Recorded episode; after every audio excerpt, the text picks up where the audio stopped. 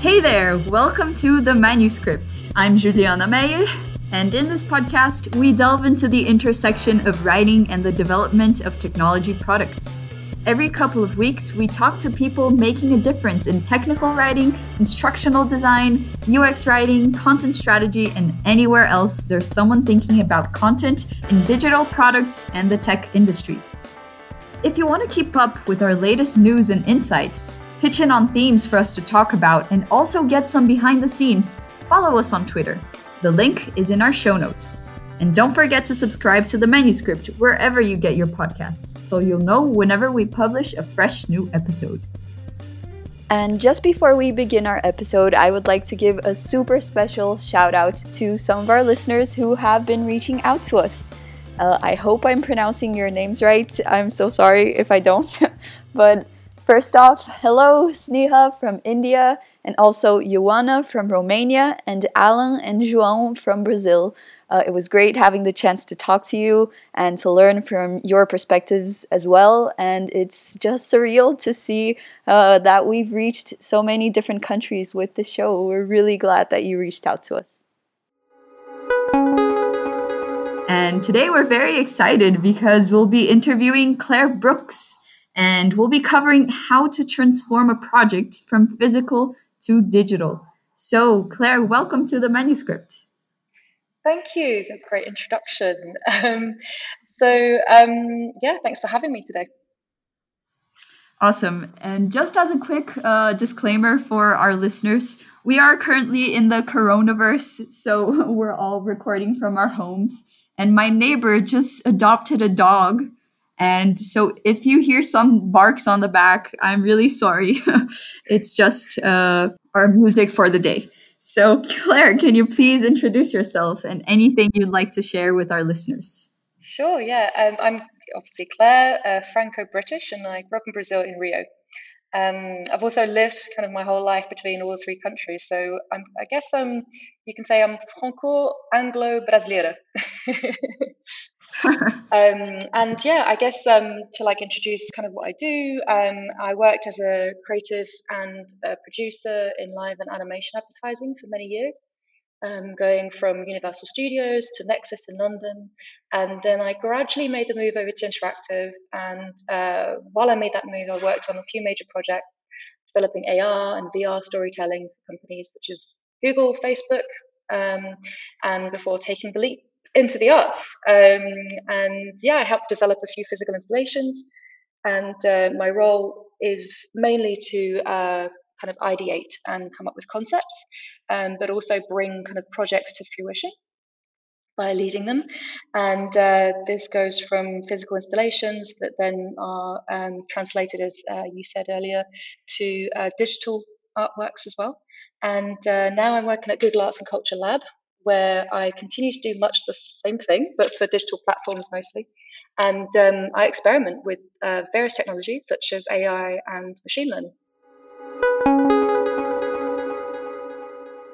Perfect. Uh, for today's episode, we're gonna talk a little bit about your inspiring career, and then uh, we'll delve into the world of physical installations going digital, and then we'll talk a little bit about how communication plays a role in the digital sphere. And we'll finish things off by talking about the COVID 19 pandemic and how it has influenced uh, this, this shift from physical to digital anywhere in the world. So, all right, to begin, let's talk a little bit about your work. Uh, I'm sure you've collaborated with numerous different areas to give life to a single project. Can you share with us what are the professionals you usually collaborate with and how it impacts your daily work? Um, yeah, I actually do collaborate with many different people. Um, my job is is quite versatile. So um, as I work in the arts and tech experimentation, I basically mainly work with artists and creative coders, UI and UX developers and designers, programmers, and of course, culture institutions. So that's basically anyone in a culture institution, um, and also sometimes data data artists and scientists, and just scientists as well. Perfect. Uh, any particularities of like what different professionals usually aggregate to the projects you're in? I, mean, I usually, yeah, I usually work with, um, obviously it's, we, you know, always mix kind of artists with technology and most of the artists I work with um, don't necessarily work with technology at all or have never worked with digital platforms. So it's kind of, you know, um, I guess bridging the gap between them and a technologist. So I'd bring in, you know, creative coder to work with them on something to bring that to to bring that into yeah having kind of a digital creation of their artwork. Um, so that's mainly the people I'd work with, but also I work with engineers and programmers um, to make sure that the project is developed as well and you know works on every platform too.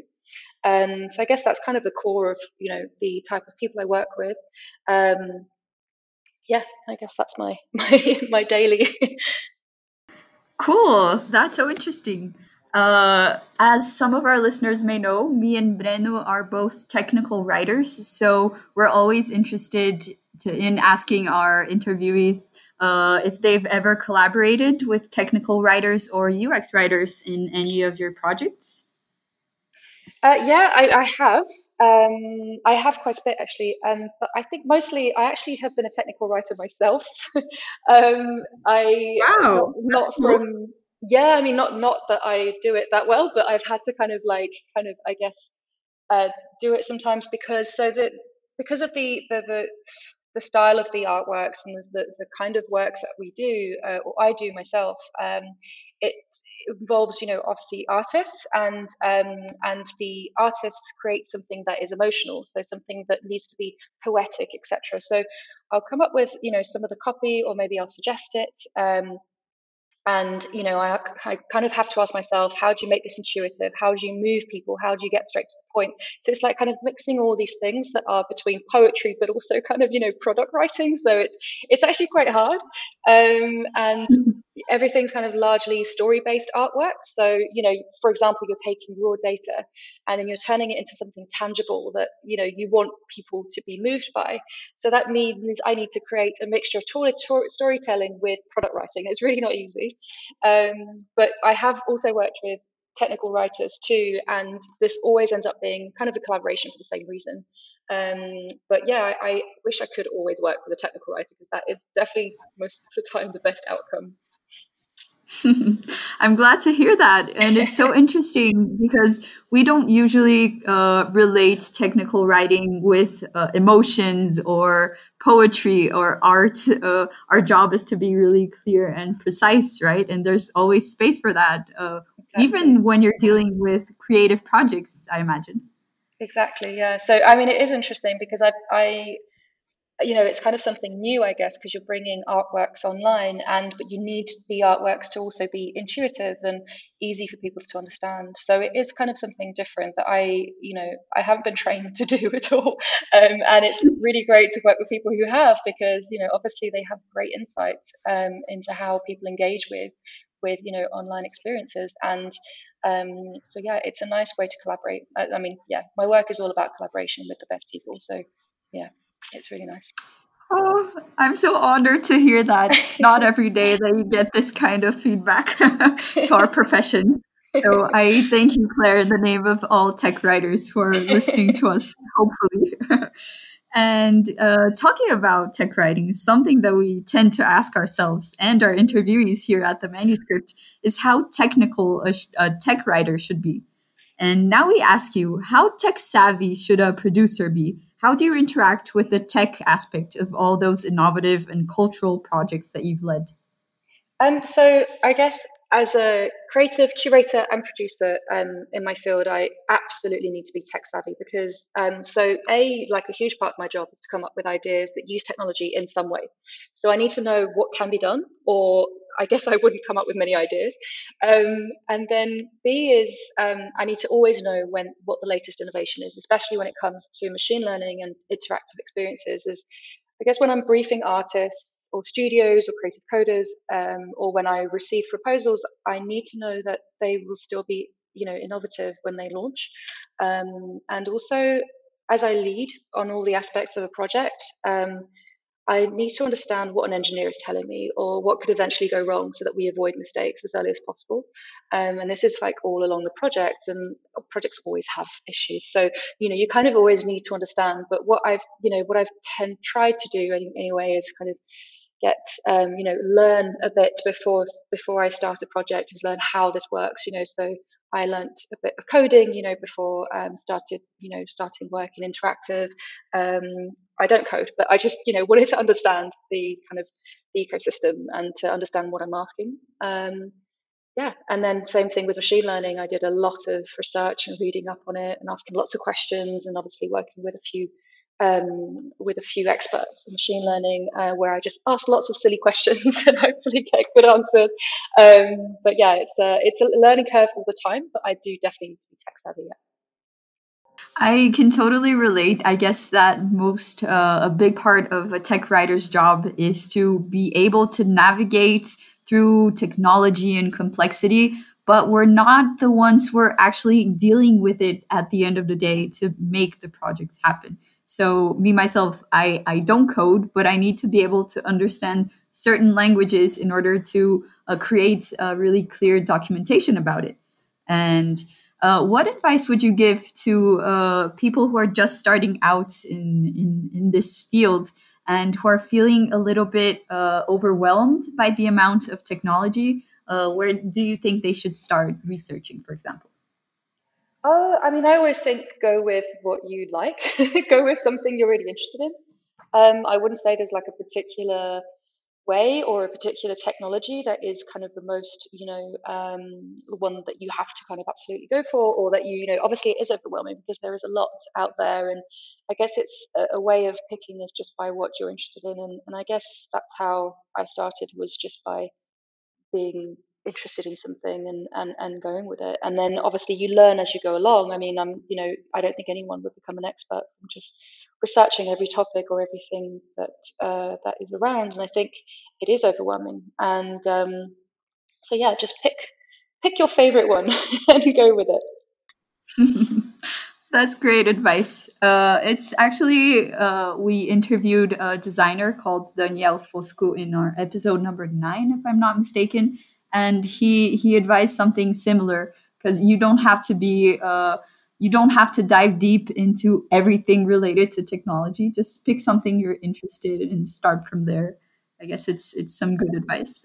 Yeah yeah yeah and i guess also when you're starting a project or you know you're interested in a project if you don't know that particular type of technology or there's something that is missing from you know your knowledge then i guess you just go deep into it and you know you kind of learn it as you go along. That's kind of how i've done it Yeah, perfect. Uh, and my my final question about uh, the philosophy of your work. I, I can see that there are three pillars to what you you do as a producer. Uh, there's the tech aspect, the cultural or artsy aspect, and then there's uh, a management side of it of dealing with deadlines and, and projects and everything. Uh, what would be your favorite pillar of the three aspects? What do you like most? That's a really good question. Um, I definitely prefer the cultural aspect most, um, just because I've always I've always um, been immersed in culture and art. Uh, my dad being an artist, and my mum too, and I just um, yeah, I think that's kind of the aspect that I most lean into, um, that I come with most, I guess, most knowledge in as well.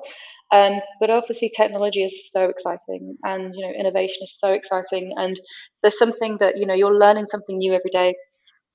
Um, so I think that's why it's very difficult to to answer. However, the management side of it definitely not my favourite by far.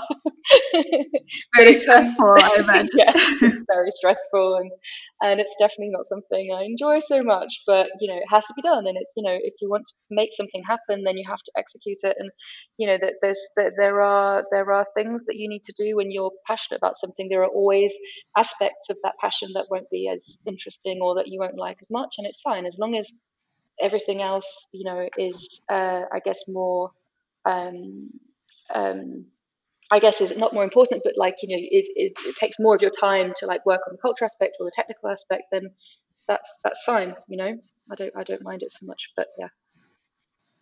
Cool. Uh, I actually went to business school not out of passion. Like it's it's not my favorite thing in the world, but it allowed me to navigate through those other universes that really uh, get my attention, like technology and, and arts and culture as well. So yeah, I feel yeah. you.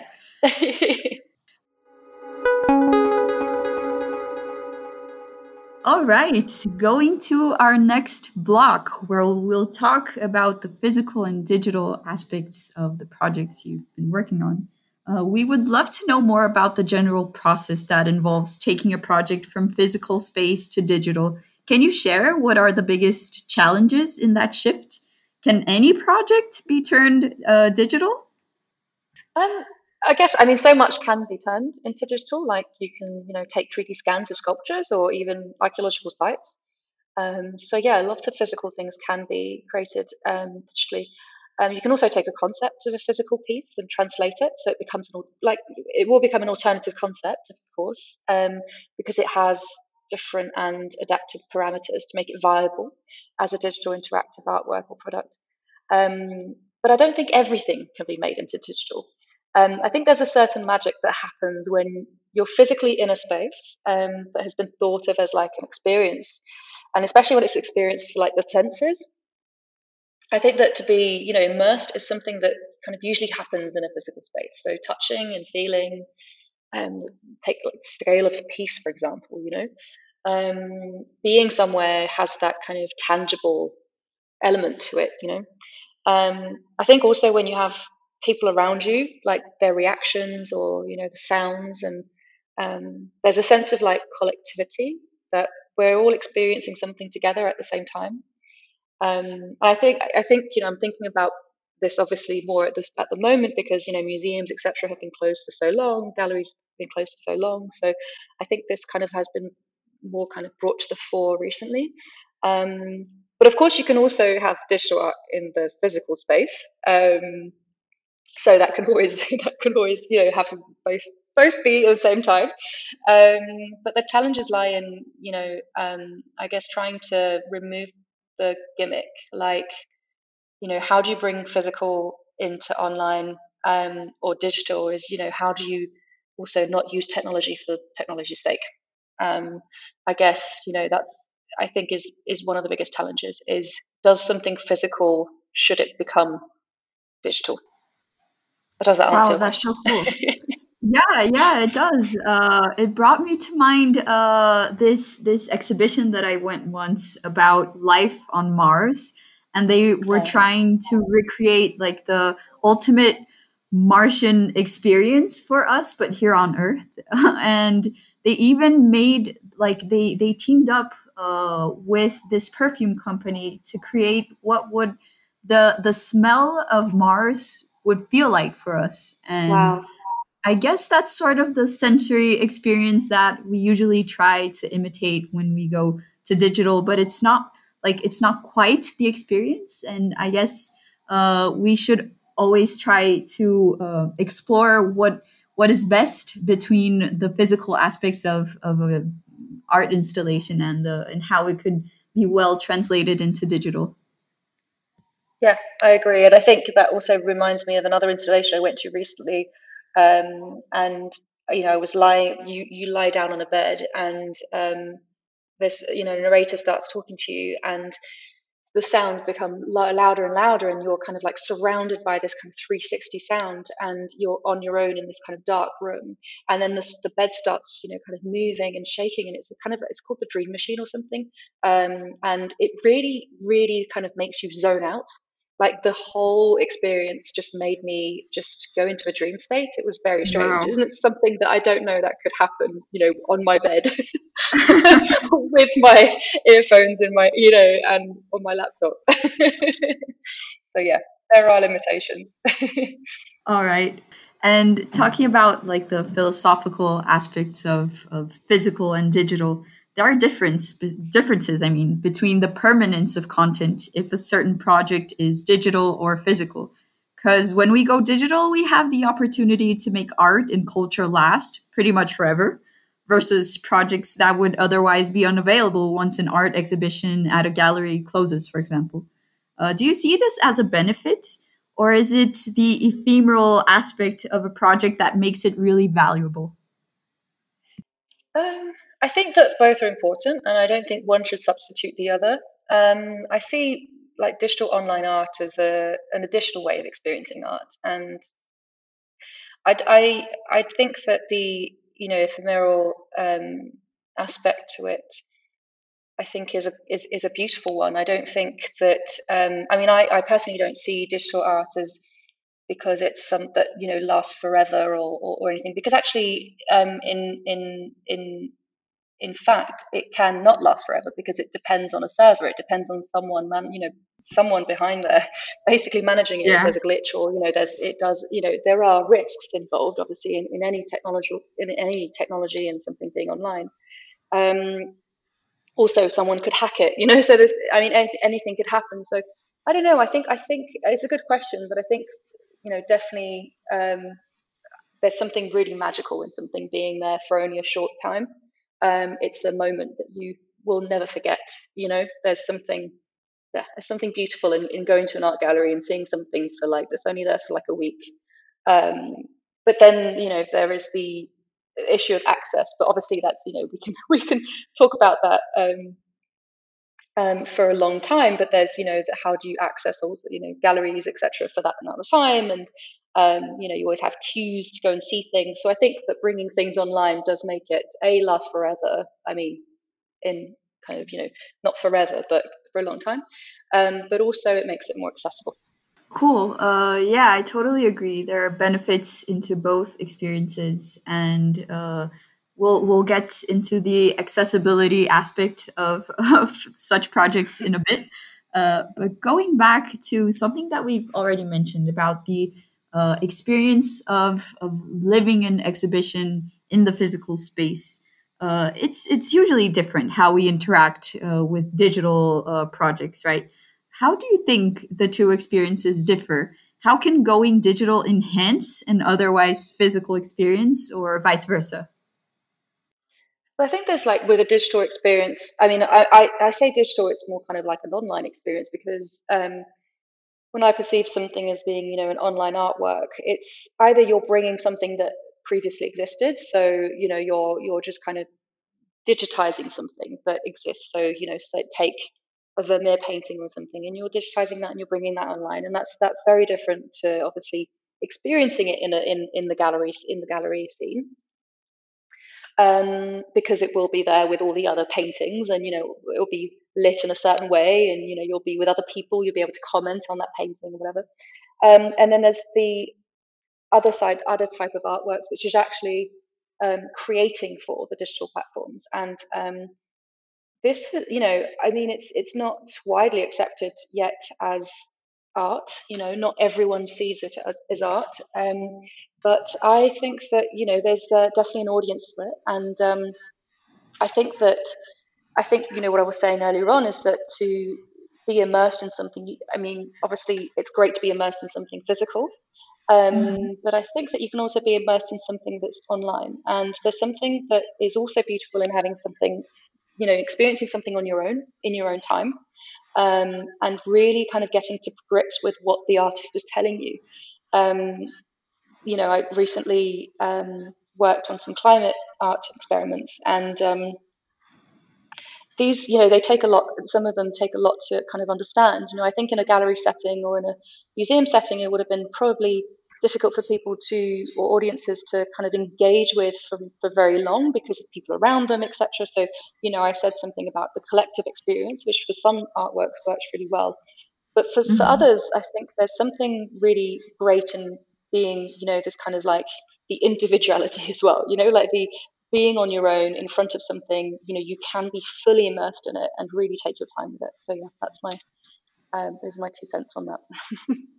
Yeah, cool. I guess that we've all seen pictures of the Mona Lisa eh, through our computers, but living and going there to the Louvre to see it live is a different experience.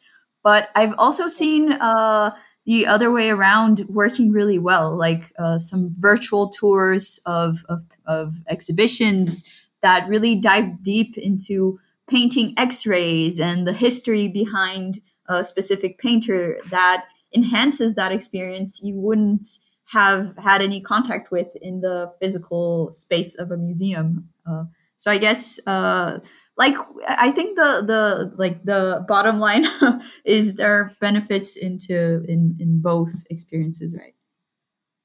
Absolutely, yeah. I think I would say that. I think you know, as I said earlier on, I don't think one substitutes the other. We should always have both, and I think this is an addition to, to, to the physical art scene. There's, there's, you know, it doesn't enhance it. I don't think, you know, obviously it enhances certain types of aspects of art um, or artworks, and you know, as we said, it makes it more accessible. And like you said, you know, you can delve deeper into some subjects, you know, learn more, and that's an amazing aspect to having, you know, to, to being able to explore art in that way. Um, but yeah, I think both of them have their um, great advantages. Yeah, you mentioned uh, a bit earlier about the accessibility of of going online. I think that you amplify the voice of certain artists and content creators that would otherwise be known by a limited audience if they ever reached uh, a gallery or people wouldn't even know about them if it wasn't for the online uh, opportunity that was given to them with the advance of the internet, et cetera, et cetera. And you also have viewers from all over the world perceiving the same project. So you have uh, the accessibility aspect in both ways for the creator, for the artist, and also for the public who can now reach art online that they wouldn't otherwise have. Do you think that the digital projects have improved the accessibility of art to the general public? Do you agree with this? Are there still any barriers around the distribution or access to this type of content? Yeah, I mean, I definitely agree that you know, I mean, it has definitely democratized art. Um, you know, there is art for everyone now. I think, um, or for most people anyway, and because you know, obviously, more audiences can engage, there is more demand for it, and there's demand for different types of art too. We're not now being you know told what to like i guess you know by by just by galleries or museums as this is uh, the democrat you know democrat democratization, I can't even say the word, uh, democratizing art um, has meant that, you know, I guess, yes, more people can access it, more people can, can engage with it, more people can understand it. Um, also, more people can choose what they want to see when they want to see it. Um, people that don't necessarily have museums or galleries next to where they live, you know, um, they can access this anywhere they want to. And I think that's an incredible advantage to um, to, to, bringing art online, um, especially in this time. I think I mentioned this earlier that you know we're we're all living lives online. And um, so I guess it's been an accelerator in seeing the arts being brought to online audiences. Um, but I do think there are, I mean, I don't even think there are limitations, of course, um, such as not having access to a computer or even an you know internet connection. That's still the uh, that's still the reality of many people. Um, so yeah, there is a limitation, of course. Yeah, definitely, and I think that social media play a huge role in in all of this because even though people don't have uh, access to a computer where they would uh, I don't know go into a museum's website or something, they might have a smartphone and they have they're in social media and they can get to see uh, artists from all over the world right through the palms of their their hands, which is a really interesting time to live in, right? yeah, absolutely, I agree, and I think definitely social media has a massive part to play in this. And you know, take some, I mean, for example, coders who have become artists. You know, that would not have happened previously, probably. You know, it's um people who are or scientists. You know, um, people who are obsessed with data um, who have become artists thanks to you know digital and online platforms and you know there's uh, um, an AI artist um, who creates GANs, so um, generative adversarial networks, and uh, creates kind of these um, incredible portraits of people, but people that don't exist. And um, he's become like a famous artist overnight, you know, thanks to social media. and so it's, I think there's, yeah, that's a really good point for sure. Which brings us to a different discussion of now who decides what is art and what is not is not uh, a curator or an art critic, but the general public. It's who gets more likes, who gets more views, and it's really uh, making art democratic at its essence because people who who are interacting with these new artists are actually the ones who validate them as as being pop art and cultural movements that are beginning through social media as well. Yep, absolutely. Um, yeah, I agree. yeah, the the roles are changing. Yep, definitely. I think it's, it's it is democratizing. Oh my god, I still can't say the word democratizing. it is democratizing art, and it is kind of you know you have art not just at your fingertips, but you can choose. You know, I guess who is an artist, and a lot more a lot more people can be artists today. I guess um, you know, art is such a a vague concept anyway. You know, um, yeah. Who should say what is art? I guess you know um, anything you find you find interesting or beautiful can be art. But yeah, that's a good point.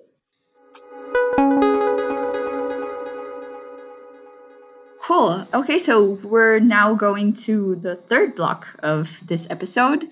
And as you know, this this podcast is not a, just about tech; it's also about writing and the communication mm-hmm. aspect of technology. So we'll talk a little bit about how uh, communication works in this digital online uh, cultural projects. So, Clare, do you think written content is still relevant in a world where new media are constantly evolving and most of what's accessed digitally is in video, AR, or VR formats? Absolutely. I think I think more than ever, um, we need to keep writing. I think it's the best way to keep our imaginations also kind of wild and not being fed everything, you know, um, spoon fed everything. Um, I think that, you know, um, video content, etc., is obviously incredible, an incredible way of being informed. Um, but I also think that, you know, it's great to be, uh, you know, writing is a great way to be informed and to learn something in your own time, I guess, and not be, you know, um, I guess it's a it's a very different form of engaging with people as well. You know, um, I I think it's I think it's yeah super important that we keep it. it's still very very relevant.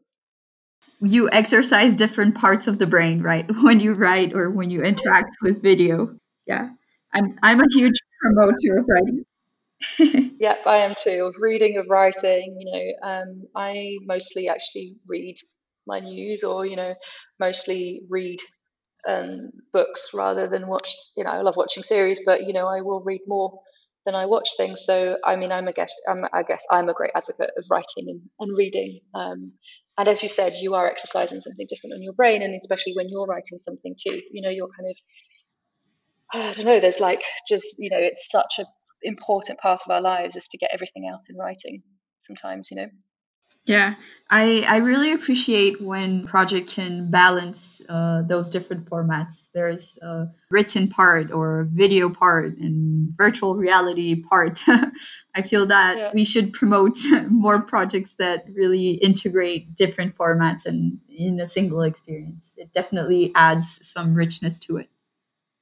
Definitely, and I think it allows people to engage in a different way. You know, take storytelling, for example, on top of a um, on top of a digital artwork. You know, um, there's been instances when artists have asked whether a VO or written content would be better, and I would always say a written con- written content because I think that um, people, I think audiences understand perhaps better when it's written. yeah. Um, I know I do. you know, I'll read something and I'll really take it in it's not just that I understand it better, it's just that I take it in more, I guess, because I'm able to reread it and, you know, really kind of like imprint it in my mind uh, more than a VO. Yeah, totally. And as a technical writer, uh, we're always confronted with this uh, dilemma. Should we be doing documentation through written articles or should we go to video format? And we keep going back to writing and deciding to keep it as our primary source of documentation uh, because the user can skim through it and go to exactly the part where they they find the information they need. Like the findability of a written document is more user friendly than watching a whole video and then deciding what's what was the useful part to you right? So i guess there are some aspects like that in, in writing that are still really important especially when we deal with tech writing which is my my current universe Yeah, absolutely. I agree. But we surely live in complex times. Uh, do you think that art can help us communicate those complex ideas?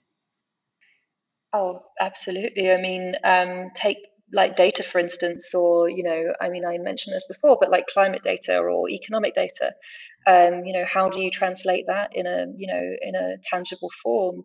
I think that, um, you know, we can find some topics quite complex to understand. And, and I think that art does tap into the culture imaginary. And um, and it allows individuals to you know access these complex issues in a way more tangible and emotional way. Um, you know i see art as a vehicle for emotion. It's it's it's something that brings topics that you know are so far away from you they bring them home. You know they they they kind of tell you something in a very different way. They they they you know, I think it, it's so important to you to use art for social causes, for example. You know, um, we have done for centuries.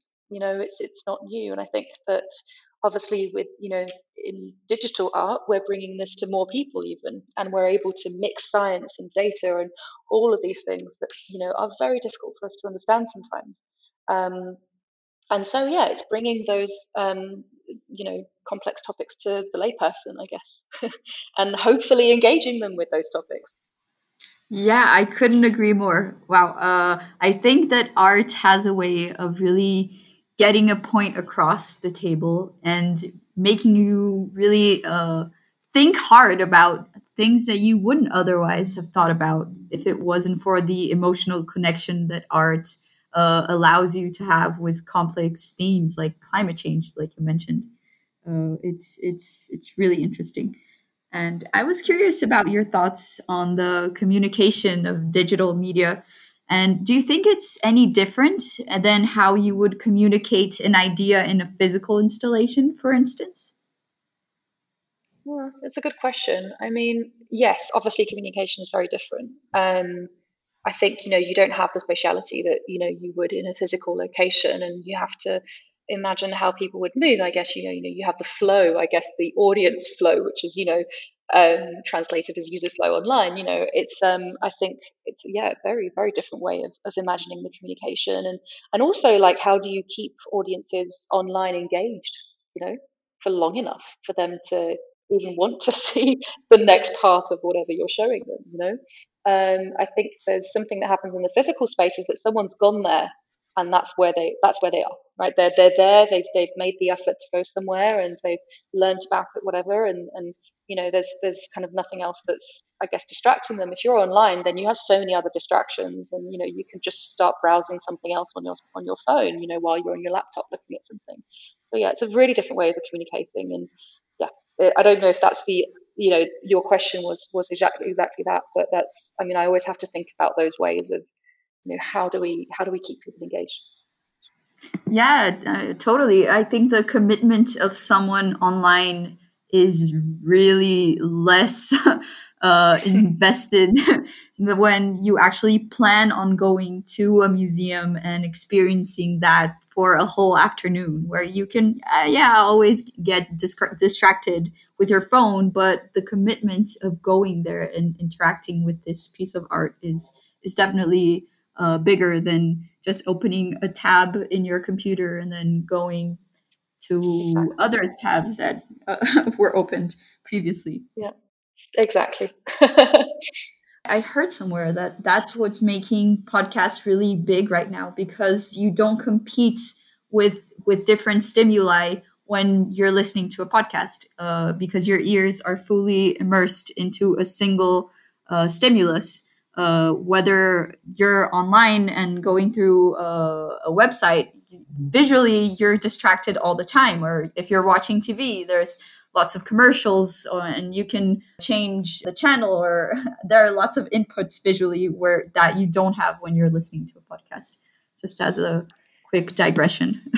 Yeah that's very true actually. I mean i, I um you know i i actually listen to podcasts when i'm running for example because it's a really nice way of just staying focused and um, I can really focus on the podcast. If I'm doing something else, if I'm working, for example, or you know, doing something else online or whatever, I can't listen to the podcast at the same time. It's just not possible.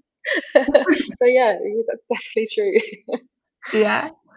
You mentioned uh, previously that you were dealing with projects that were really rich in, in data, uh, that used art to really bring that data to life. Uh, what are the challenges of making people connect to this kind of project, for instance, that it's like heavy information that they're not uh, usually in contact with? The challenge is, is, is making it, I guess, you know, tangible. It's making it understandable so people can really engage with it. Um, and that's, I guess, the first thing that comes into play is the storytelling aspect. So, is how do you tell a story around that issue or around that, you know, scientific data? It's all raw data, so it's like, you know, what I mean, how do you translate that? And and that comes, you know, with a brainstorm with artists or you know it's it's different for every type of project um, different with what the you know which type of artists that you're working with as well and um, the challenge lies in the way of communicating you know i think we touched on that just now and it's like how do you how do you communicate how do you communicate in the most intuitive but also straightforward and but poetic way you know it's um, how do you connect with audiences emotionally on something that is so far from home. So, you know, you take something that is happening in the oceans, in the Pacific Ocean, has nothing to do with you. Um, but how do you how do you translate those facts into something that actually could happen to you?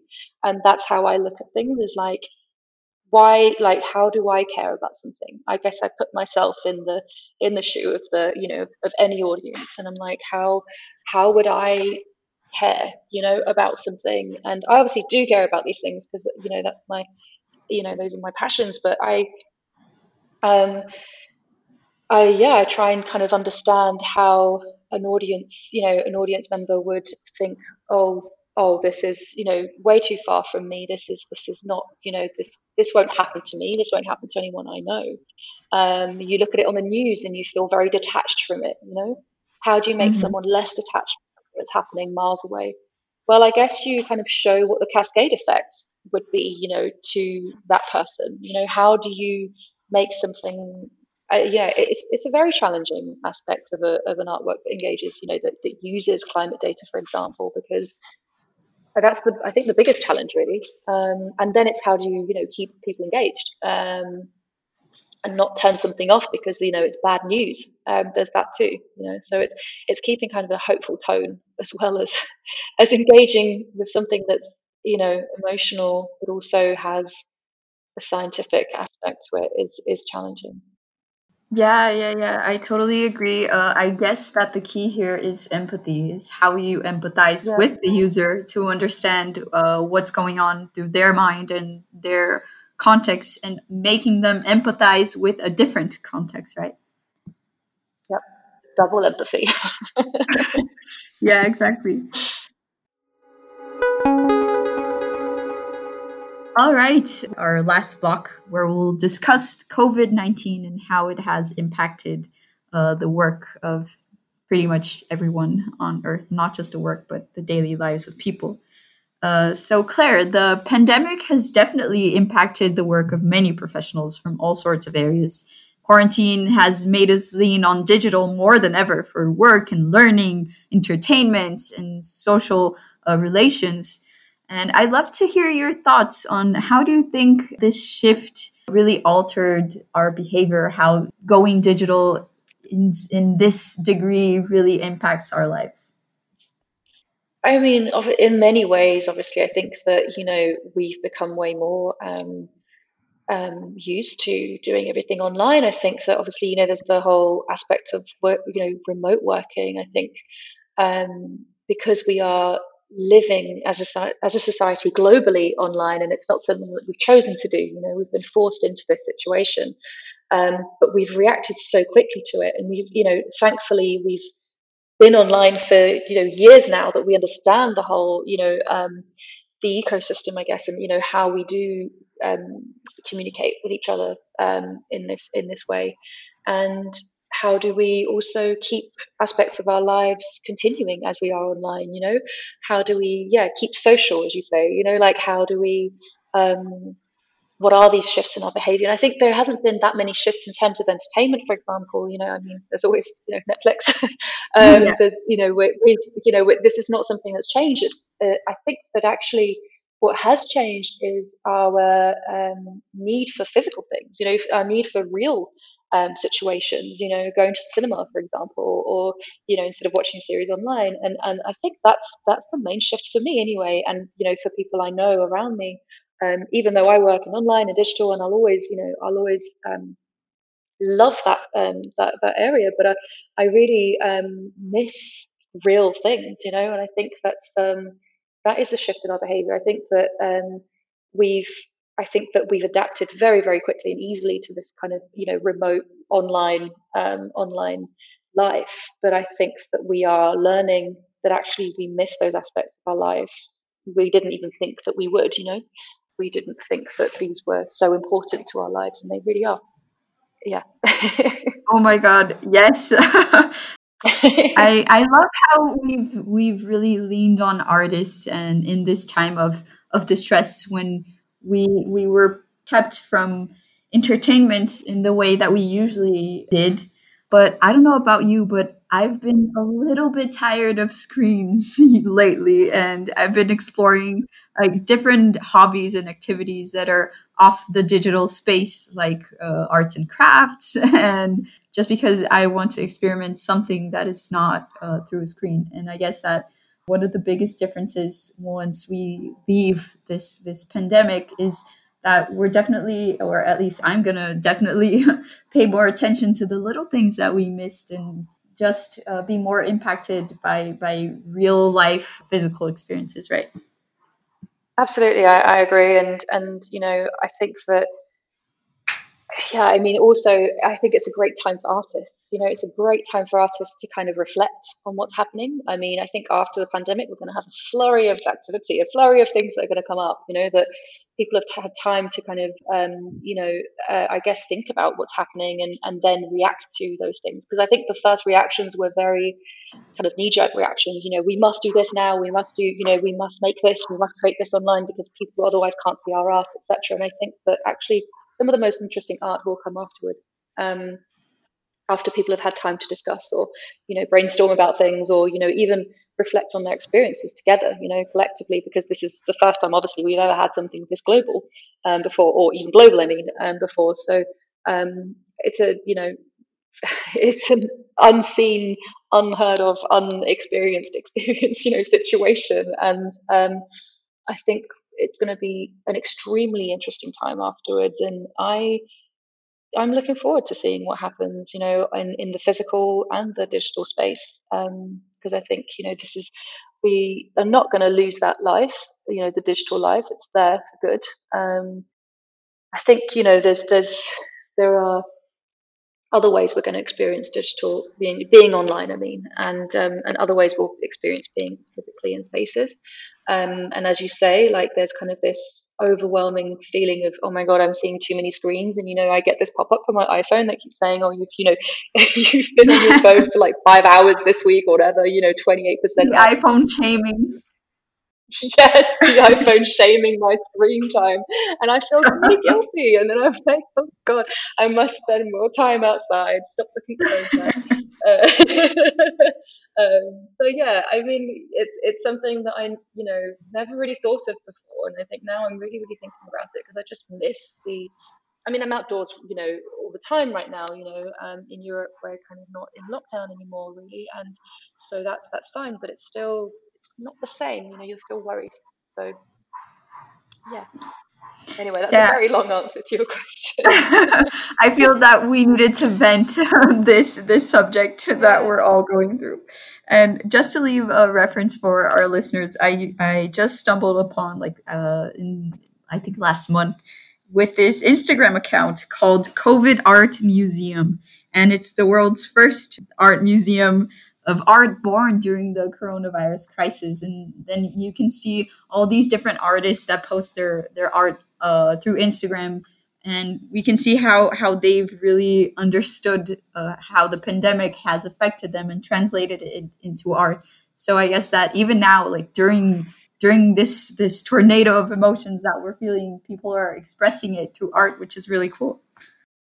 Saying, I think there's, I think absolutely, there's been an incredible amount of activity um, during this whole time. I mean, artists have come up with with, I mean, unbelievable ideas and, and, and ways of reacting to it. And I think it's a it's it's one of the best ways of, of, of you know going through crisis like this. You know, going through these very difficult and complex situations is thankfully artists are there to you know guide us through this and you know kind of tell us we're not alone you know like or see it in a different light you know give it, giving different perspectives. Yeah cool. Uh totally agree. Thank god we have artists to save us during these times.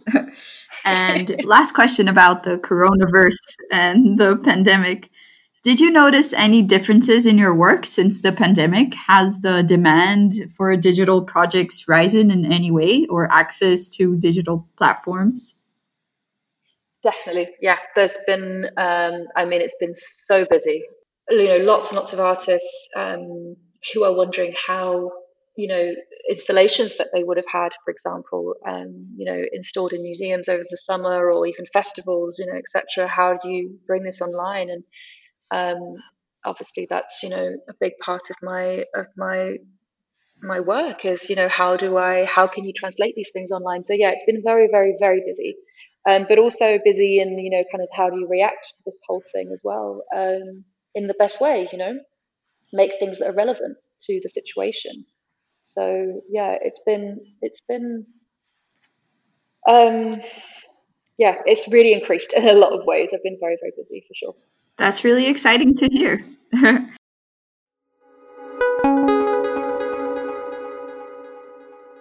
All right, so unfortunately, I have to announce that we're going to the end of our episode, and this is the moment in the manuscript where we ask our interviewees their thoughts on the future of their respective areas.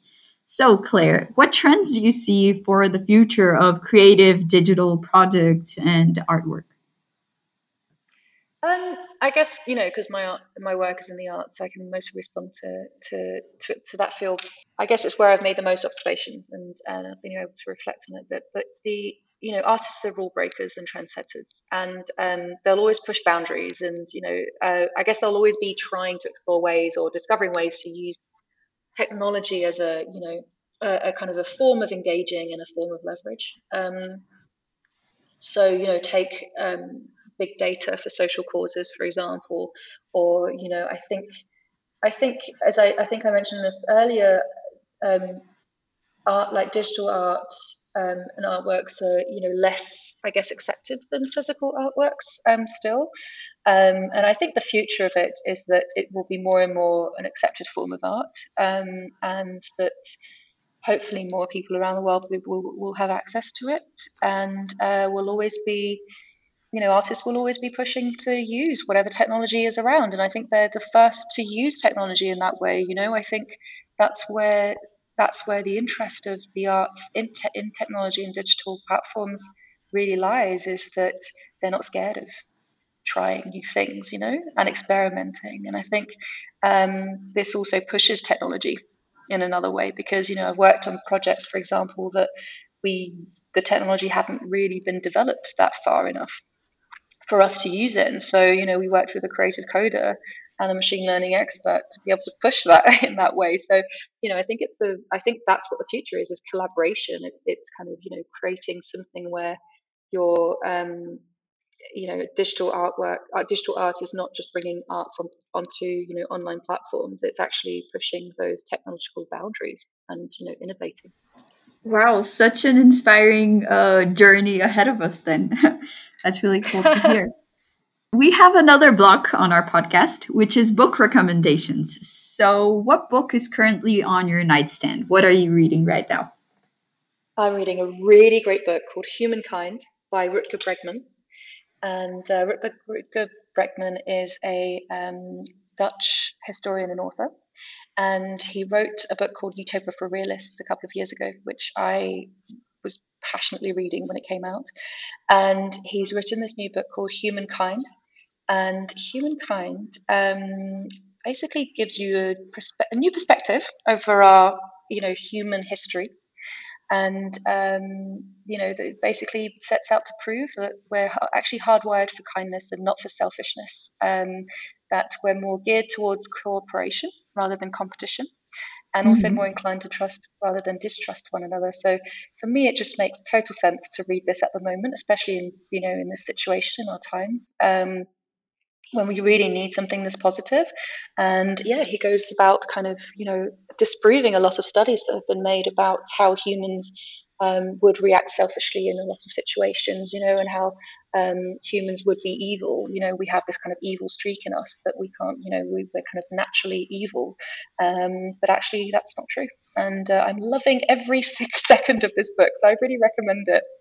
Oh my god, that's such a, a lively uh, uh, advice. I'll definitely add it to my reading list. And now, uh, just to, to finish things off with a work related book, uh, what book or article would you recommend to our listeners so they can learn more about what you do? Or was there any book that really uh, uh, was really fundamental in, in to what you're doing now?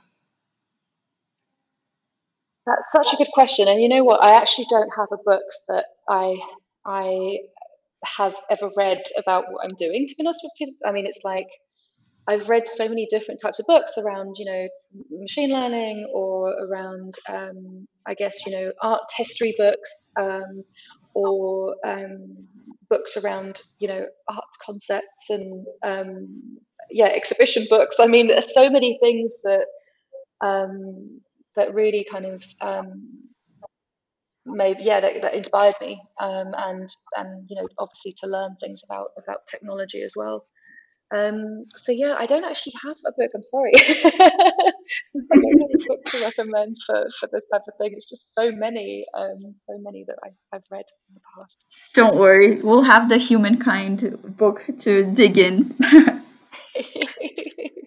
cool.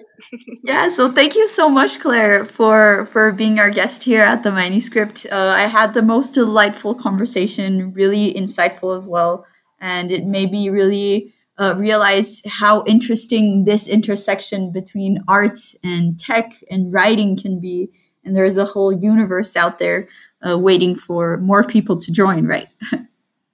Oh, brilliant. I've really enjoyed it. Thank you so much for, for inviting me. And I've really enjoyed talking to you and I've loved the questions. And yeah, it's been really, really great to talk about um, about these topics and um, also with someone who is seemingly passionate about it too. I'm I'm really passionate about it. I wasn't faking it, I swear. I trust you, I know. I believe you.